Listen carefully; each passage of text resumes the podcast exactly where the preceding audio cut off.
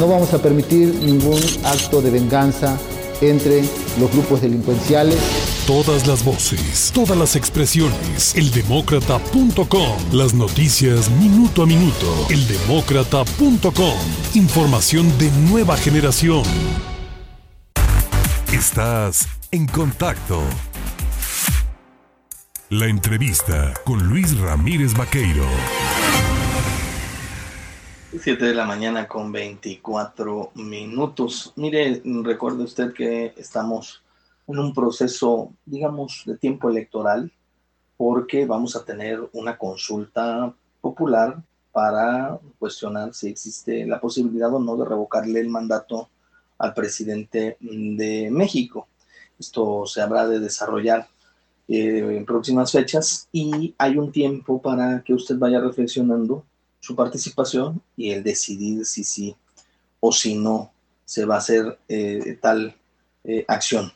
Eh, por lo pronto, los integrantes del Consejo General del Instituto Nacional Electoral han llevado a la mesa pues, el tema de modificar algunos lineamientos, sobre todo en el tema de la fiscalización de la revocación de mandato. Para hablar de este tema y de otros, precisamente vinculados a este asunto, yo le agradezco al consejero general, del, eh, uno de sus consejeros integrantes del Consejo General del INE, a José Roberto Ruiz Saldaña, el tomarnos el teléfono esta mañana. José Roberto, ¿cómo estás? Muy buenos días, Luis. Me da mucho gusto saludarte. Y en efecto, el día de ayer sesionamos en el Consejo General y entre otros asuntos modificamos los lineamientos para la fiscalización de la revocación de mandato. La razón es que hubo una sentencia de la Suprema Corte de Justicia de la Nación que le impide a los partidos políticos promocionar dicho ejercicio.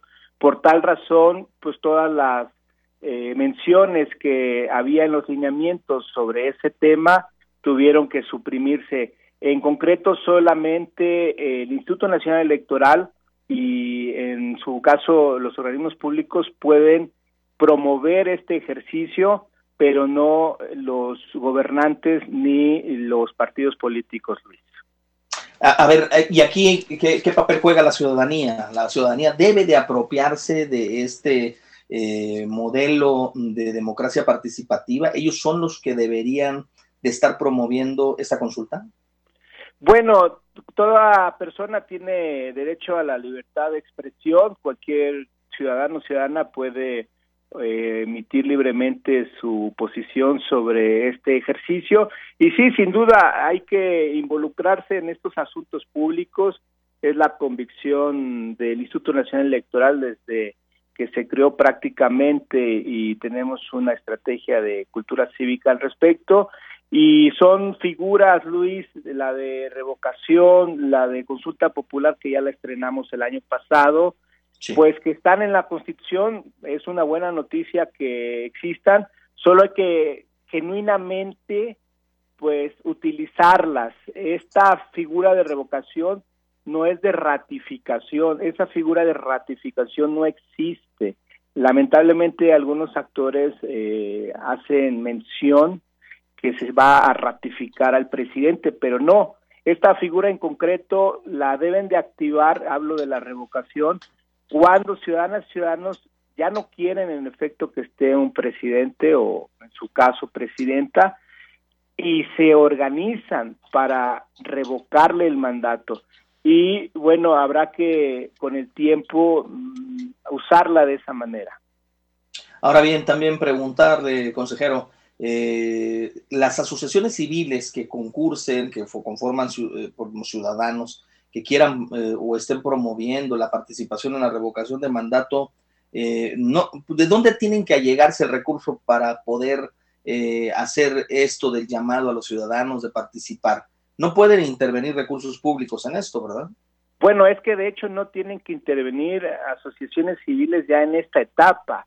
Hay un régimen muy claro, se podían constituir organizaciones de ciudadanas y ciudadanos para solicitar precisamente que se organizara el proceso de revocación de mandato, es decir, para juntar las firmas que se debían entregar al INE para que se convocara a un ejercicio de revocación de mandato. Podían ser ciudadanas, ciudadanos en individual solicitando con firmas pues que se activara la revocación o como decíamos estas organizaciones pero ahorita ya no tienen ningún papel y de hecho tienen prohibido estar destinando recursos a promoverla.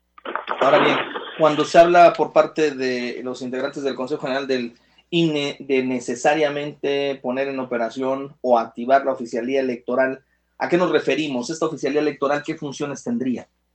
Pues son, como hace cuenta, la, lo que hacen los notarios de dar fe de hechos, es una figura que se creó con la reforma de 2014, Luis, y el objetivo es que esta información que está circulando públicamente de existencia de espectaculares a lo largo y ancho del país, promoviendo la figura del presidente, supuestamente eh, haciendo promoción y difusión del proceso de revocación, al ser eh, publicidad anónima, pues se tiene que investigar y se tiene que, mm, pues en su momento, hallar a las personas que están detrás de todo ello, porque precisamente está prohibido. Y hay que recordar aquí, Luis, que no fue el INE quien creó estas reglas sobre quién sí puede promover el proceso de revocación, sobre por qué los partidos no pueden hacer nada o las y los servidores públicos,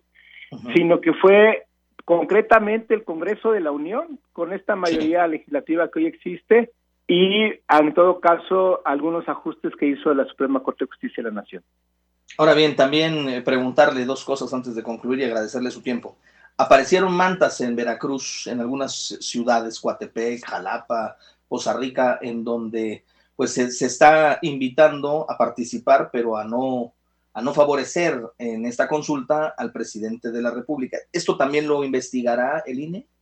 Se tiene que investigar también, tanto lo a favor como en contra, Luis.